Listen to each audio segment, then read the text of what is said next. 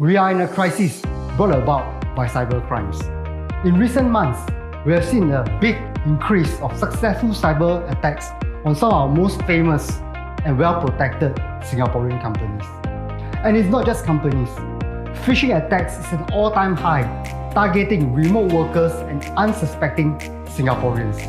The question is are we winning in this race to protect our digital assets and identity?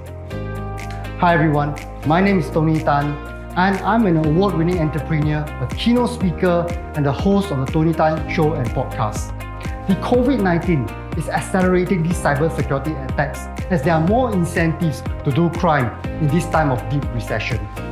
To couple with that, with the increase of digitization, remote working, and the proliferation of home based smart devices, we are facing a tsunami of cybersecurity threats.